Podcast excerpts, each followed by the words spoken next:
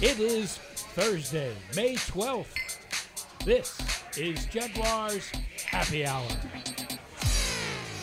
And now, a guy who's hoping our road games include Hawaii, Puerto Rico, Tahiti, and Trussville, Alabama, J.P. Shadrick. Welcome in. It is Jaguars Happy Hour on a Thursday afternoon. My name's JP Shadrick. We have a busy show ahead of us tonight.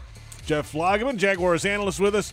A rookie mini camp preview. The rookies are arriving today. They'll be on the field tomorrow and Saturday inside the bank. What to expect for the rookies in their first time around here. The schedule released tonight. You might have heard 8 o'clock tonight. NFL Network and Jaguars.com for that matter.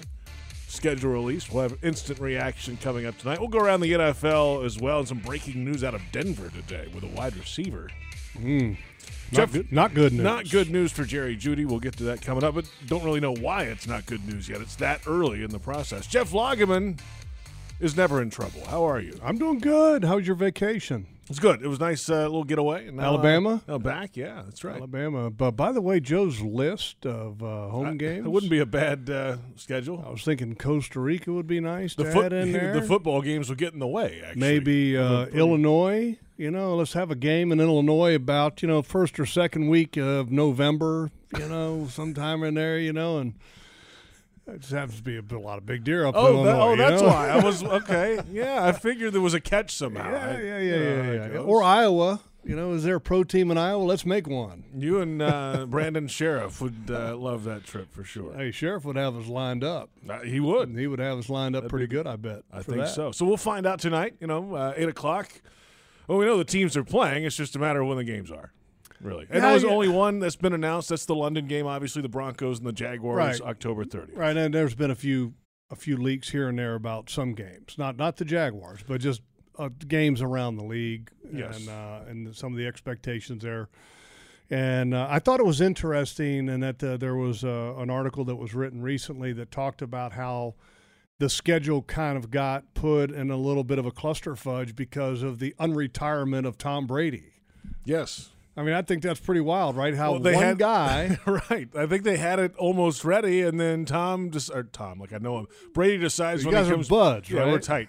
Uh, he decides to unretire. Like, uh oh, we got to redo the whole league schedule now. But I mean, here's the reality: he's worth he's worth the time and the effort of making the schedule redone or or to get it right. If I'm an executive at CBS or Fox and I realized they didn't redo the schedule after, I, I would have been well, really upset. Fox mainly would be very Yes. upset because all the above. well, Anybody. Fox because it's, I mean, it's, uh, NBC, they got the Sun- Sunday night game. correct, All of them. correct. But uh, Fox because they want to make sure that they can highlight their up and coming broadcaster who's going to have a ten year, three hundred seventy five million dollar contract. True. Good point.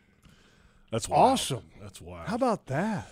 uh, the guy the guy is lined up for a broadcasting contract before his playing career is even over that's that no no quarterback I don't think has ever had or any player has ever had an opportunity like what's being presented to Tom Brady to be able to leave the game and to make way way more money than he's ever made as an NFL player averaging thirty-seven and a half million dollars a year. I mean, it's awesome.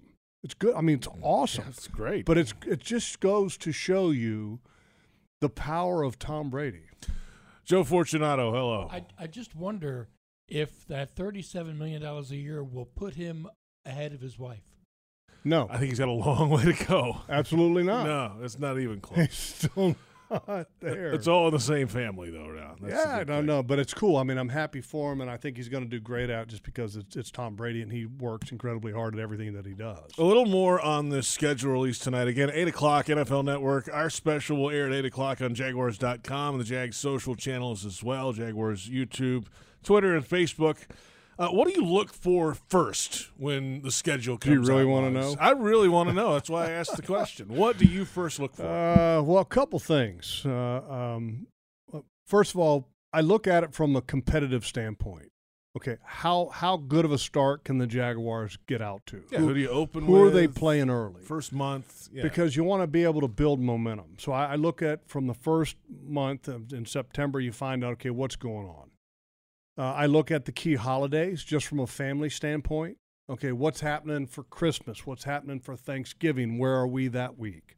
Um, New Year's. Okay, what's happening there? What's happening around uh, my son's birthday? What's happening around uh, deer season? Okay, so Of when's the bye week? Yes. You know, we know when the uh, when the trip to London is, which is I believe the game's going to be played on the thirtieth. October 30th. Yes. So is the bye week going to happen the week after, like what has happened in the past? Will it happen sooner? Will it happen later? I mean, that's all kind of from a timing standpoint because I mean, f- for you know, for our bye week, we get some time off, and mm-hmm. that's you know an opportunity to get away a little bit. So I mean, yeah, I mean, there's a lot of things that you look at. I also look at it from the standpoint of JP. Are we going to Nashville in November when we get to see the leaf color change? Oh, wow. Are we going to Boston or a cold weather place in December? Seriously, I mean, those are all the things that you look at when you when you look at the schedule, and then what what kind of restaurants are in the cities Well, that we're going to be I mean, at? that's- you know? let's get So, serious I hate to say I that, but we're foodies. That's what it's about.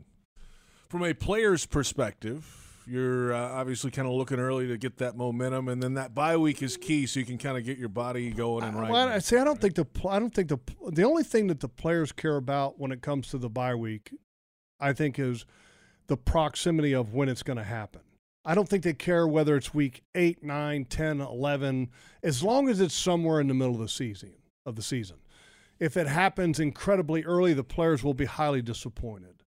And so that's the only thing that I think players look at from that standpoint from the bye week. But the players definitely look at the the teams that they're going to play early in the schedule as far as the momentum building games that I talked about. They also look at the cold weather games. Okay, late in the season, are you going to Green Bay in December? Are you going to Buffalo in December? I'm just throwing out places that typically can be very cold. Um, when you are a northern climate team, you looked and saw, like, for example, if you were playing in the same division as the, the Miami Dolphins, if you're the New York Jets, are you going to see them at their place in December? Because, okay, you're acclimated to the cold in December. You don't want to go down and play in Miami in December. You'd rather go to Miami in September because you're used to the to the heat. It's hot everywhere. Exactly. So I mean, from a from a player standpoint, I think those are the things that are important. Also, the division games where they fall, and we've seen now that the league has gone towards having a lot of division games built up at the back end of the schedule to make things obviously very important when it comes to uh, playoff implications. Now, over the at least the recent history, last decade or so, the Jaguars really haven't had to worry about this. But the the primetime games, how many primetime games? The the last time the Jaguars were on Monday Night Football was 2011. The last time they were on Sunday Night Football was 2008. It's been a while. You have to perform well, obviously, on the field for a number of years to get that recognition, to get those eyeballs on you, and you know it's going to be tough to. I mean, they've had Thursday night games. Obviously, they rotate those around. Uh, that could be expected again. well, when you when you play for a team like Jacksonville and you haven't been very good lately, you're hoping that you may end up getting one national game besides a typical Thursday game because you know you're going to have a Thursday game. Everybody has to play Thursday game. And so will that be the only national exposure or might you get a Monday night game? The chances of getting a Sunday night game for this football team are nil. I mean, unless you're winning ten games late in the year and they flex you in, you know that's the only way right Correct. now. Yeah, they're but, gonna, but like- they're not going to be on the schedule in No. the season. It's not going to happen. And so, the, Well, they were on the schedule, I think, in 18, but then They got, got- they got flexed the out. boot. Yeah, they got the boot. they They got got- they got flexed the boot. out. See you later. But the the expectation to even make a, a Monday night game, I think, uh, would be, I think, uh, maybe far ex- exceeding the expectations. I mean, this football team hasn't been good. No. I mean, pick, picked number one overall for the last two years. So if anybody's expecting to have Monday night exposure, uh, I mean, no, that's not going to happen. I think it would be shocking if it happens. Now, typically, and in the past, you've seen some teams that played a poor team on Monday night or viewed as a poor team on Monday night just because it was, you know, uh, the other team was really good. Um, could that happen? Maybe. but I don't expect it. I don't expect it with this, um, especially because of the extended schedule. Uh, So now they the Monday night has more opportunities to get more matchups, better matchups, and I just I don't think that'll happen. I, look, you Uh, got you, you got to start winning ball games win.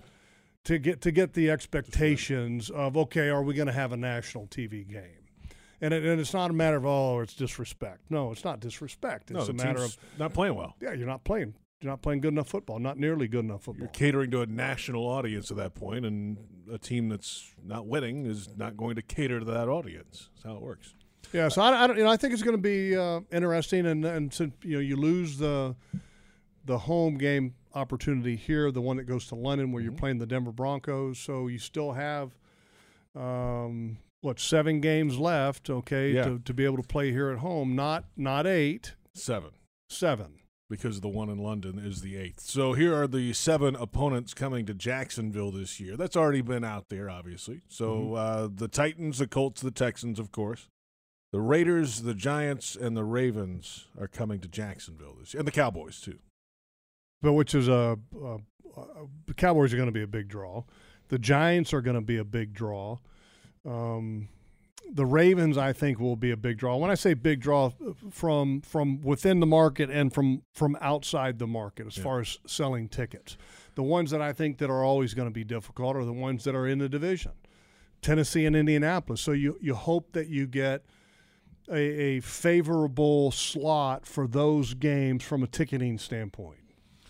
And just from a competitive standpoint, I mean, that's a, it's a tough home schedule. The Ravens are a pretty good football team. They just missed last year. Raiders got in last year. The Cowboys are always knocking on the door. I mean, the, the Titans are the Titans. You know that. I mean, that is that can be a difficult run. And then the road schedule, you got to go to the other side of the AFC West. Also, you're going to Kansas City and Oh boy. I mean, it is, and and L.A. the Chargers. I mean, Oh, that's- that whole division is is on the schedule this year. and It's it's difficult. Well, it's, th- th- going to going to L.A. to play the Chargers, I don't think it's not like it's. gonna- We're not talking about a hostile environment. It's just a good football team. a really good football. good football team with a good quarterback that had some uh, some great offseason acquisitions and trades that they were able to make.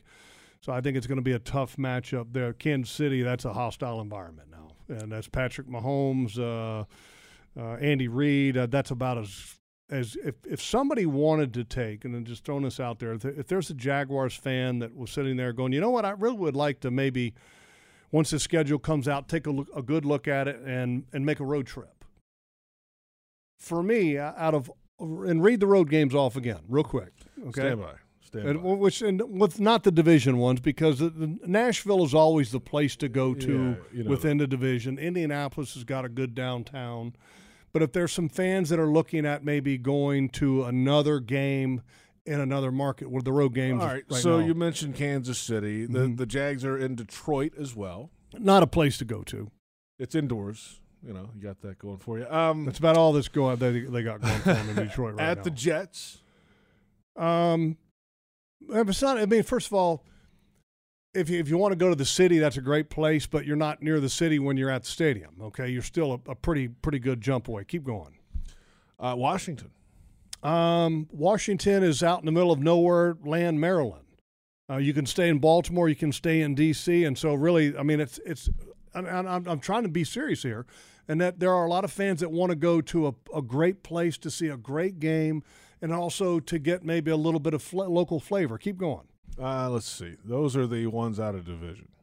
Okay, I'm going to tell you right now the the one at the top of my list out of the division is Kansas City. Kansas City's got uh, first of all, it's a great environment. It's a great stadium. It has uh, uh, Kansas City is a is a is a cool town.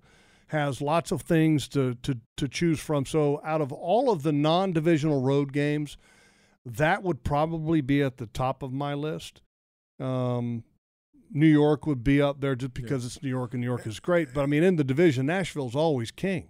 If you're into DC and doing all that stuff, the museums and things on Saturday, that might be cool. yes, but again, the stadium is not near it's out DC. there. Yeah, but it's out It, in Maryland. it yeah. literally, you could. It's closer to fly to Baltimore's airport to get to the stadium. yes. I mean, it's it's literally if you if you were to, to look at a map and you look at Baltimore and DC and and go put your finger right between the two of them, that's where that stadium is at. Mm-hmm. and it's horrible traffic. Just a nightmare in and out of there. Yeah, I mean it's it's yeah, it's not good. Uh, Now I will tell you this: if if you were going to Baltimore, I would tell you that that's a great place to go to. Uh, it's got a lot of things to do in the city. It looks not my favorite city, Uh, I mean, you but the eat. stadium, The stadium's right there in on the harbor. It's a great, perfect. Yeah. But I mean, Nashville. I can tell you this: Nashville's an awesome city. It's a it's a great place to go to. It's a great place to visit. Music Music Row, great restaurants, great music, great entertainment. They've got the the Coliseum downtown there, where they've got hockey and different th- events that are happening. Uh, Indianapolis, I think, is a good town as far as uh, it's it's everything is right there. You, when you go to Indianapolis, you can take a, an Uber from the airport to the downtown, and you don't have to do any Ubers while you're downtown. You can walk everywhere. You know, I don't think I've had a bad time in Nashville. Ever. I've had a Believe couple, that? I've had a couple bad mornings in Nashville.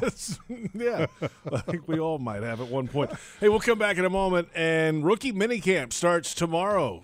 What to look for this weekend, uh, Friday, Saturday, not open to the public, but we'll get into some of the players and and some of the rookies are beginning to sign their contracts today as well. The Jags are future focused and ready for a new look in 2022.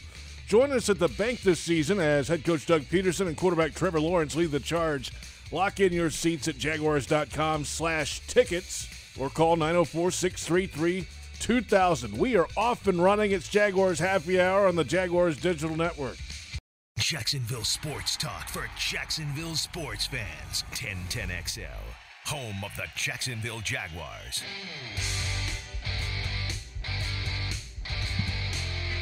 There are two really good players there in, in both Travon and Aidan at, at, at the at the top of our, our draft board. And, and, and you know if, let me let me just go back a little bit you know. Sure. obviously Cam Robinson you know our left tackle. Mm-hmm.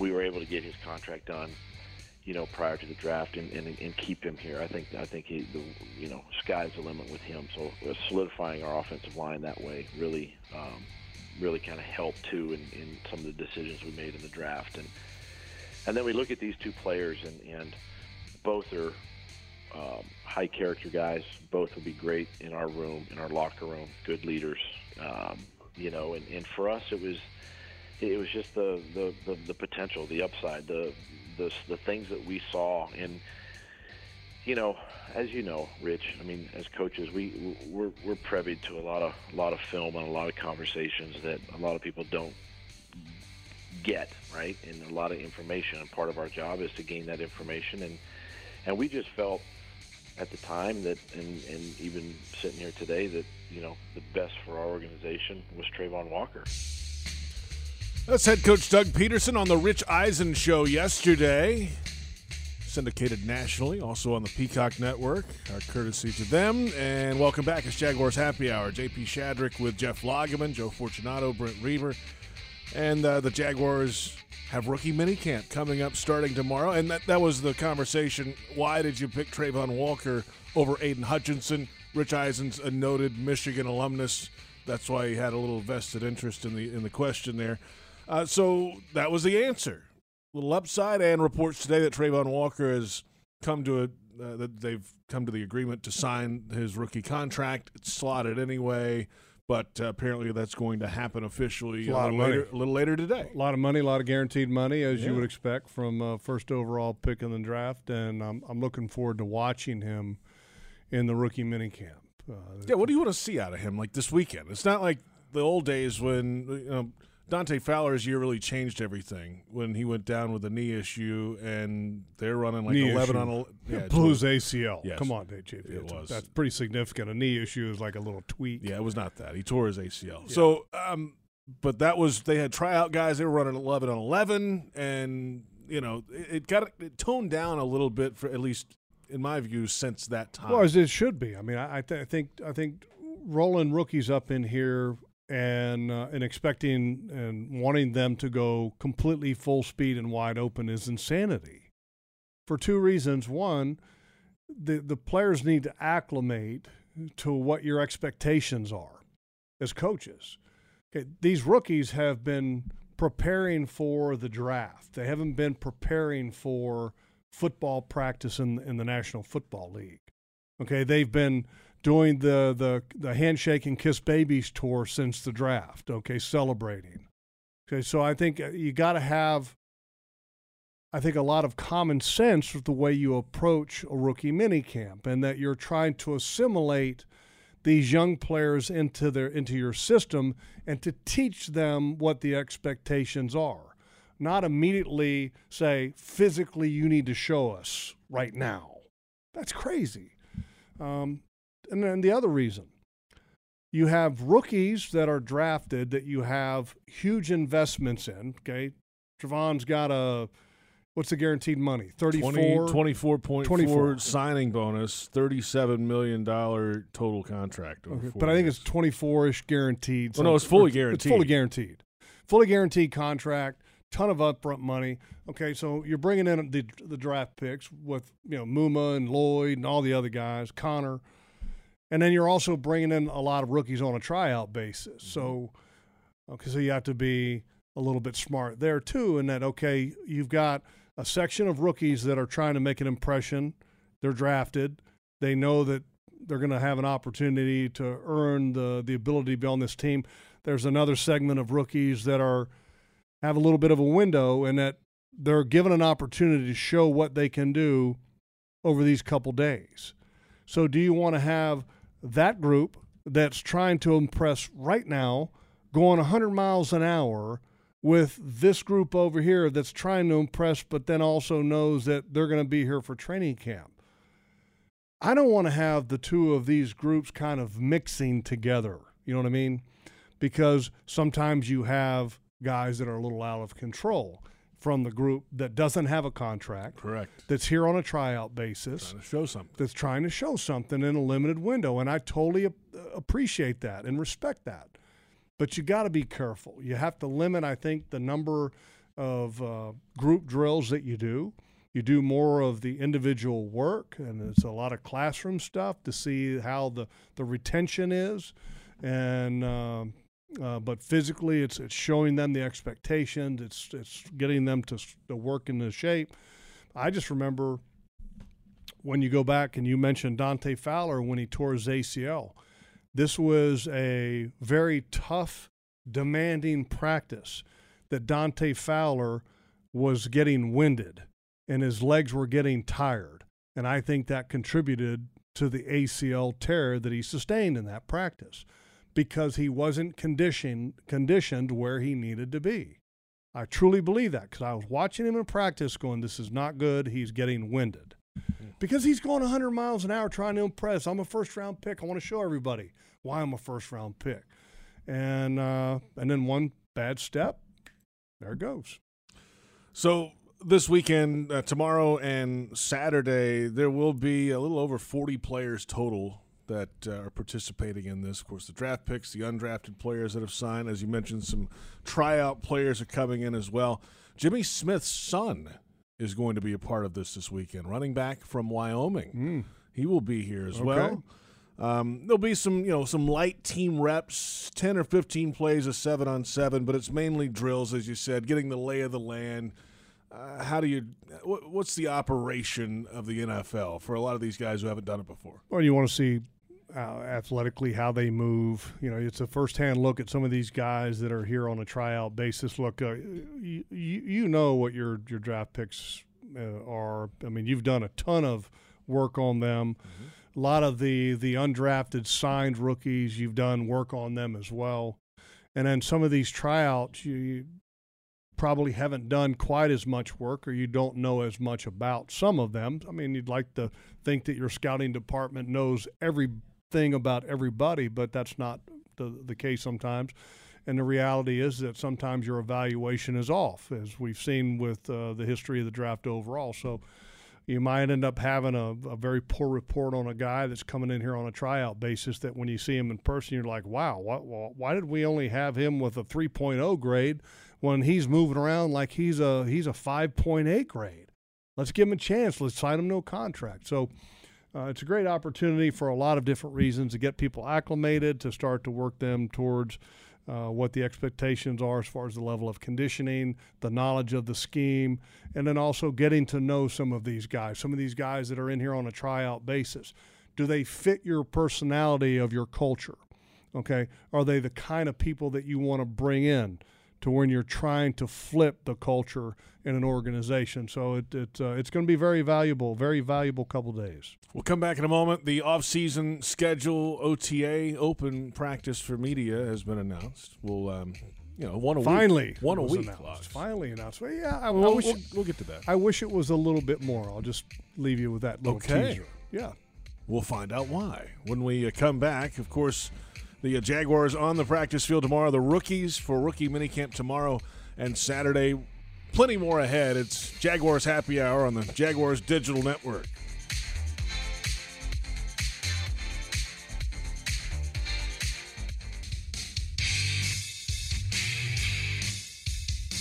what what sort of drew me to, to hear and really to him was just you know this this, this kid is young number one you know he came out early and, and uh, he's he's he's a really good passer you know he's very uh, uh, eager to learn he's a smart kid things that we've seen already here in the off-season program you know he's he's the first one in he, he just wants to he just wants he's a sponge you know and um, guy that you can shape and mold and, and really uh, sky's the limit with him. Athletic, can move. Um, you know, comes from a system in college where it was very, you know, play action pass and movement and RPO game and things that we can bring, you know, as an offense uh, to Jacksonville and, and just his leadership. You know, the fact that he played, you know, the entire season last year. Uh, this, this kid's not a rookie, but at the same time, you know, we're, we're kind of starting over with him and just building him from the ground up and and um, you know he's embracing that and, and uh, showing uh, really good improvement every day.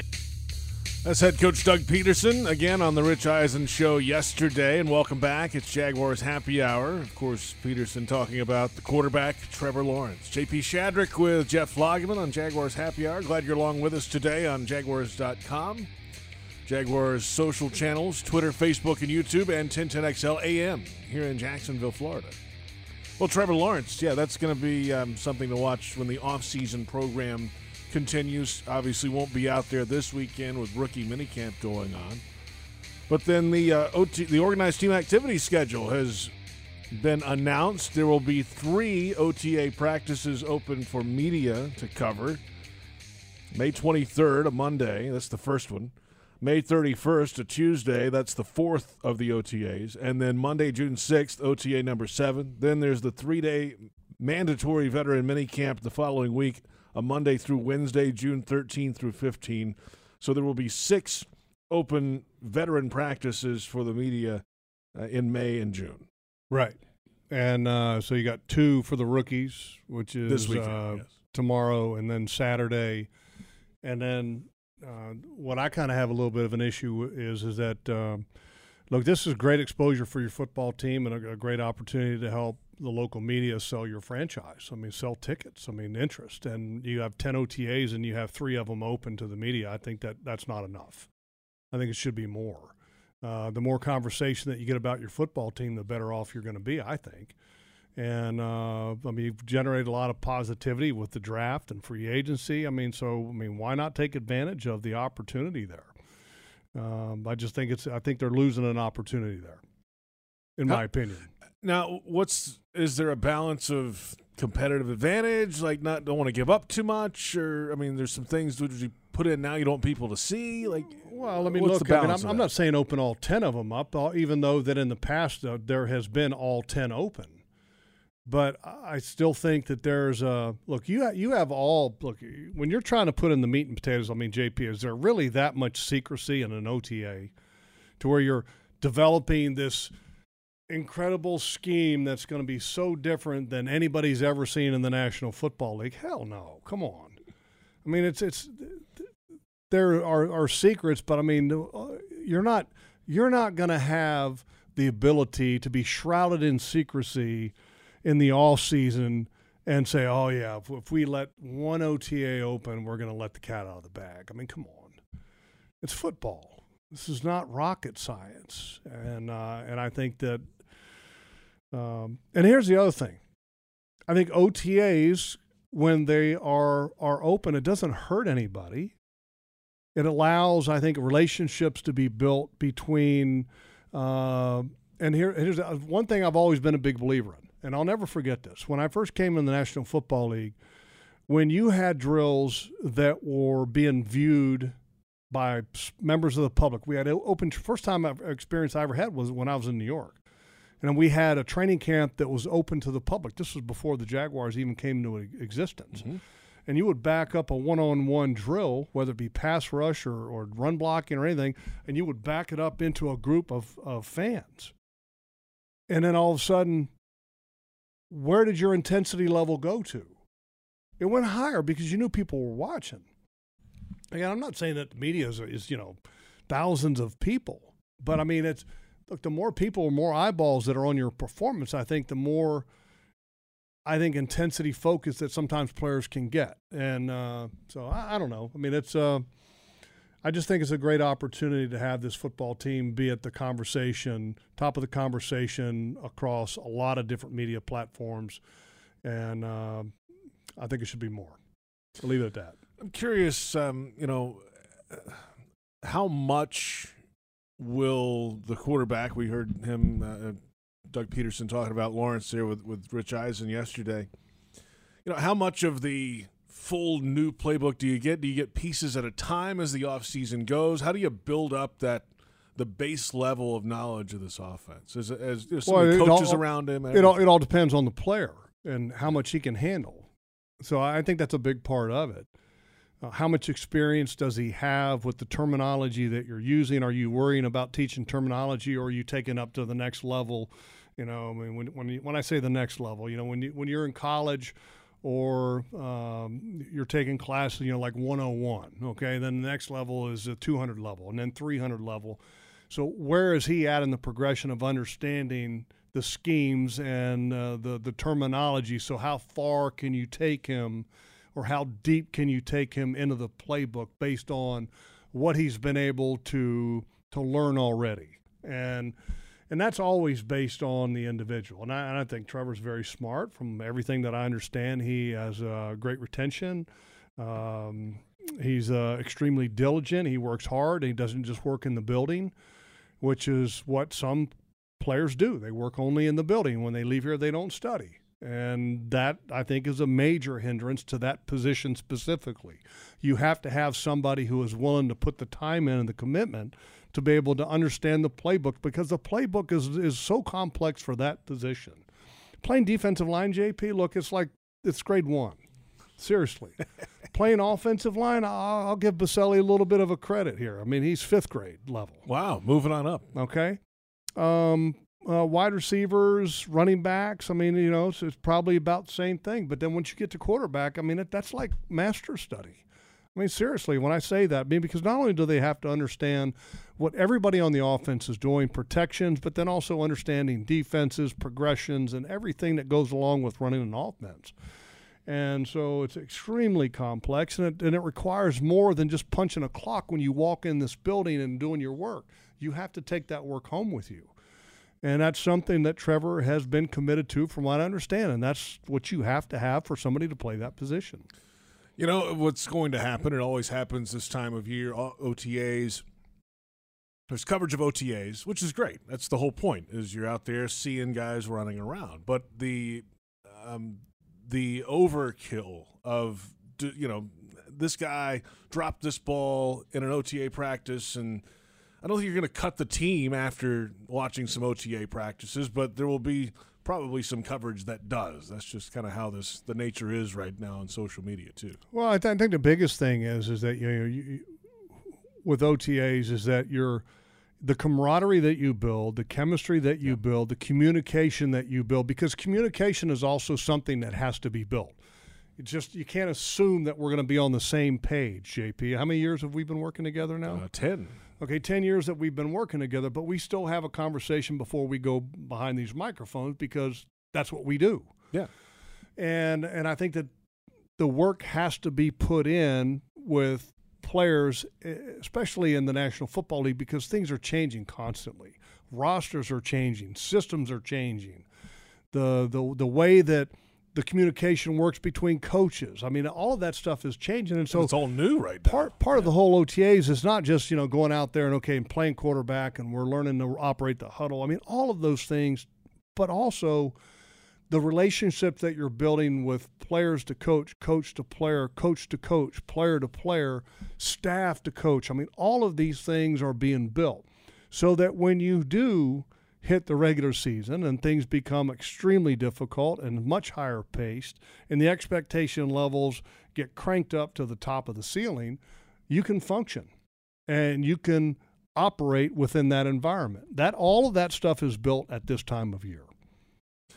We're back in a moment. A look around the National Football League as we uh, get into rookie minicamp weekend for the Jaguars. And uh, we'll take a look. If you're watching this program, which is available on Jaguars.com and the Jag social channels, we'll take a look at the Football Performance Center construction. When we return, it's Jaguars Happy Hour on the Jaguars Digital Network.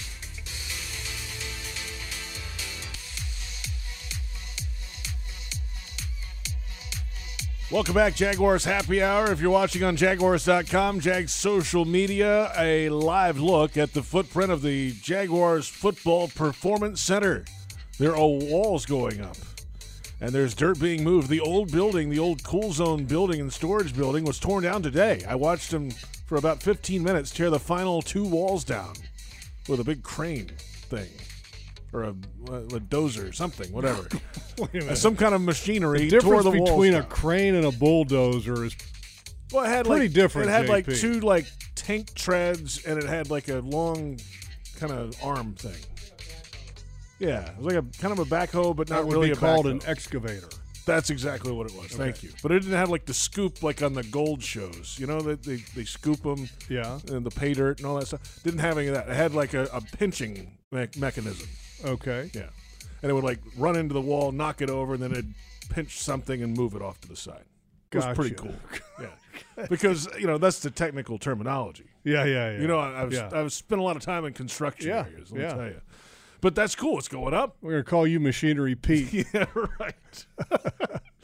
but it's it's a, it's a great footprint. It, it just keeps growing and growing by the day. And Looking um, forward to it. Yeah, looking forward to that. And you know, there is some news coming on the uh, on the shipyards. That's on track. The cost going up a little bit. There was a report in the uh, Times Union the other day for the Four Seasons, the office building, and the marina project. Gonna have to ask a little more time because of some things they found on that property. The bulkheads need some work. The marina, a relocation of some underground utilities. There were some old gantry structures from the old ship repair days that they found underground there that they're not really able to build around all of them. They're going to have to move some of that stuff as well. Uh, they've also announced the uh, that PCL Construction is the construction manager. They've been involved in some other Four Seasons projects in other cities. And as we speak, the Downtown Development Review Board is meeting. I believe this is coming up on the docket either next or uh, very soon in the next uh, little few minutes here uh, for final conceptual approval for the design of the Four Seasons and the office building. That uh, meeting started at two o'clock. They're last on the agenda today, so we might have some news this afternoon. Which, you know, hopefully it's positive and a, and a go. Yeah, well, I'm I'm looking forward to seeing um, that whole area developed. It's it's a long time coming. I will say that.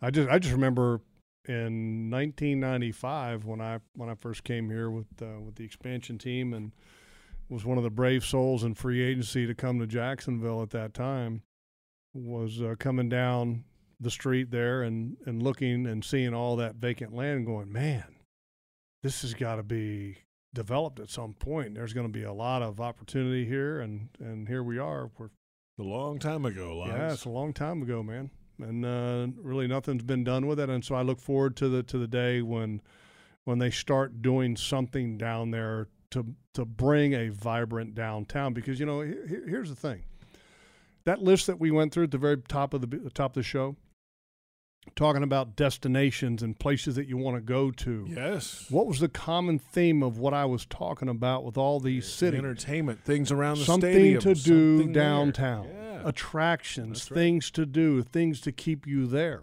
That's the beauty of Nashville. It's one of the great reasons why Kansas City is fantastic, even though the stadium's not that close to downtown. You wish it were. Uh, Indianapolis, which with the stadium and then the, the downtown is, is fantastic. I mean, those are the places that become destinations where people want to come and see what you have. And so I hope that at some point that our city can get to the point to where other people around the league are are looking at the schedule when it comes out and goes, "Oh, we got to go to Jacksonville. Finally, it's on our schedule. Let's go." You know what I mean? Because I mean, uh, you got to give them a reason besides just a ball game. Yeah, or- and the the beach, which is great. Yeah, But yeah, but uh, uh there's going to be some other stuff. you got to give them some Yeah. other stuff. That's right. And and it's kind of trending that way, of course, down here with everything going on around the stadium. And then on the other side of downtown, the Brooklyn area has really come up lately, and there's Got a more ways go. development coming We got a- there. we got a ways to go. working, They're working on We got a ways to go. They're working on it. At least they're they're starting the thing, which is a good thing. Let's go around the National Football League. We touched on this earlier, but Tom Brady agreeing with Fox Sports apparently for when his career ends, ten years, three hundred seventy-five million dollars to um, do something he's never done before. He's never announced a football game. No, he hasn't. And uh, and look, there's been some guys that have retired and and gone to the booth, so to speak, that haven't done a, a great job. Uh, Joe Montana didn't do a great job. Ronnie Lott, and I love Ronnie, uh, didn't do a great job. Some guys have a knack for it. Troy Aikman, fantastic. I mean, fantastic. Boselli, fantastic. I mean, there's guys that have a natural ability that they can analyze, entertain, and inform. And you have to be able to be committed to, to understanding what it's all about. And, and look, Tom Brady has been a, a great worker throughout his career. That's why he is so great. And my expectation for him is that he will work extremely hard to be good at it. I would be disappointed if, if anything else happens, but it doesn't mean he's going to be great. But my expectation is, is that he will find a way to be great. And I look forward to hearing him. Uh, Tony Romo is a guy that works very hard at it, and I think he's pretty good. Sometimes he's annoying because he keeps guessing like that's part of what he's supposed to do. It's not always about guessing; it's about informing. And uh, but there's guys that are really good that uh, that did what what they've done for a long period of time in the National Football League and have become great, great uh, analysts, commentators, whatever you want to consider them. Uh, Joe, you you'll remember this. How was Joe Namath as an analyst? Did he do like Monday Night Football for Wasn't a, very a good. minute? Didn't last long. Yeah, Joe was not good at all. Not Namath. Right. I don't remember him doing I that. thought Namath did Monday Night for a minute, for a little bit, just Yeah. a hair. but not long. No, Didn't last no, long. it was. Uh, Because that guy's got personality, obviously, but it just didn't work in that No, setting. well, I mean, look, I mean, it's just because you have personality doesn't That's make you right. good Yeah. at, at doing a broadcaster's duties. I mean, that's there it requires certain things. There's some guys that uh, are great in studio, and there are some guys that in a, in a game setting are fantastic. So I mean, everybody has a talent. I think, and you got to find a way to bring that talent to the forefront, and also to find out what that talent is to be able to make sure that it is it is highlighted to some extent. Everybody's chasing the um, the John Madden. It doesn't get better than that. It will never get better. Well, and that. look, I'll say this about It's the John. gold I think standard. John, well, he John was a gold standard, and I- and for guys that played the game, I mean, John was awesome. And uh, not only did John give you great analysis, but he entertained with the way his excitement and, and, and the way that he presented the game was incredible. His big picture analysis was was I mean right up there. And I think today, I think Cris Collinsworth does an amazing job at big picture analysis. But there were times, as far as game analysis, that John Madden was off. I mean, off. I mean, sometime I'd be watching and I'd sit there and listen to what he was, the play that he was breaking down. And I was going, John, that's not what happened. But he was so good and entertaining for the most part, and his big picture analysis was awesome. And J- JP, boom! No, I mean, I yeah, mean, it's- those things that he did as part of his analysis in the in the telestrator. I mean, he was a maestro. He could relate to anybody, football fan or not, and get them to Great guy leave to- the TV on that Great station. guy to talk to. Great guy to talk to. Some early announced games by the league. The official announcement tonight at 8 o'clock Eastern Time of the schedule. The uh, Week 2 Monday Night Football doubleheader announced the Titans and the Bills at 7.15 on E ESPN, and then on ABC at 8.30 that week, it's the Vikings and the Eagles. Week 4, the Chiefs and the Bucs play on Sunday Night Football. What a game that should be. Mahomes and Brady. And then Week 10, the Cowboys and the Packers. Mike McCarthy returns to Lambeau Field. in a national game on Fox. There are three Christmas Day games, same schedule as Thanksgiving. About a 12 Christmas is a Sunday. Sunday. That's right. So, in lieu of all games on Christmas Day, they're doing it like they do Thanksgiving three, one in each window. And then most of the bulk of the games that week will be on Saturday, Christmas Eve, instead of Christmas Day. So that's interesting. Uh, of course, the international series games have been announced as well. So when, when I was talking about the schedule, about what, what you look for in a schedule, Yeah. okay, are we going to be home? Are we going to be away yeah, on Christmas weekend, right? Yeah, that's right. Because what was it, a couple years ago, or was it 17? It was 2017. Went to the West Coast like Christmas Eve, right? Played San Francisco, got smoked, and then uh, had to come back with uh, Santa Claus. The, the the the old rule of thumb is that the NFL knows no holidays. It doesn't. I mean, it's look. It's, So the sport is part of it, some it knows holidays. Sundays and Mondays and Thursdays and Saturdays late in the season. That's it. Yeah. Doesn't matter if it's Christmas, Hanukkah, uh, Thanksgiving. Thanksgiving, uh, New Year's. It doesn't matter. No, There's no holidays in football. there's no crying in football either. There's no holidays in football. No, there's crying in football. The Bears said goodbye to Nick Foles last week. They say hello to Jacksonville native and Bartram Trail product Nathan Peterman for a one-year deal. Justin Fields, Trevor Siemian are there. Uh, Peterman in his career, unfortunately, three touchdowns and 12 interceptions with his uh, time with the Bills and the Raiders. But good for him. Jacksonville guy still getting a shot. No, yeah, yeah, good for him. Now the the, the speculation has been out there a little bit. Could Nick Foles come to Jacksonville because of Pederson? I, I I don't see it. I don't either. I don't see it. No, I don't see it either. No, I don't see it. So That ship has sailed, I believe. maybe. Maybe not. I mean, I'm, I don't know for sure. I haven't talked to Doug Pederson about don't it. either. I don't think that that's going to happen. But then then again, what do I know? Adam Schefter of ESPN reporting just a few minutes ago that uh, Arapahoe Sheriff in the Colorado, the Arapahoe County there, uh, announced that Broncos wide receiver Jerry Jeudy is being held at the county jail on charges of second degree criminal tampering with a domestic violence enhancer, a misdemeanor. He's on a no bond hold. He's innocent until proven guilty, so he might have to stay in until he sees a judge, whenever that is. Yeah, that's uh, That's breaking this afternoon.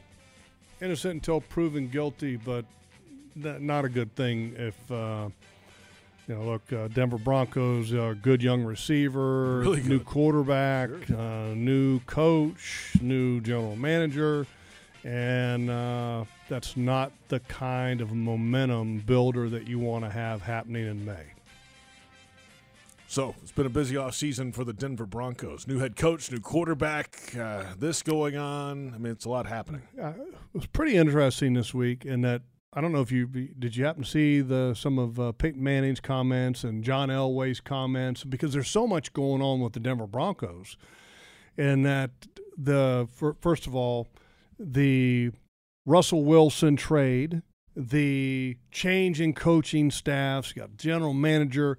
John Elway, who has essentially been in an advisory role to the general manager there because he's the one who named that general manager Yeah. recently. And then Peyton Manning is uh, could Peyton Manning, could John Elway, either one of these two guys be involved in the new ownership because the team is for sale? That's right. All that too. I forgot about The that. uh, the reported amount of money is in excess of five billion of what that could sell for. One of the Walton heirs is one of the prospective buyers and was just recently in Denver touring the facility. And uh, if he does buy the Denver Broncos, uh, and I don't remember his first name, that Walton, but he would become the NFL's richest owner, surpassing David Tepper Mm, wow. for net worth. I want to say that the Walton heir is worth like 150 plus billion, 170 plus billion dollars, something like that, JP, which um, is an, a large amount of money. But on top of that, JP, the NFL ownership rules are so strict that it's not like they can have a lot of different groups buying it because they have to be able to sustain or to satisfy some of the requirements for ownership in the National Football League. which are very stringent and are becoming a little bit more difficult to attain because of the value the franchises have become so large. There you have it. That's our look around the National Football League. Our thanks to Joe Fortunato, Brent Reber. Logs, we'll talk to you next week. And I'll see you tomorrow. Yeah, rookie minicamp this weekend, tomorrow and Saturday for Jeff Lageman. I'm JP Shadrick. It's Jaguars Happy Hour on the Jaguars Digital Network.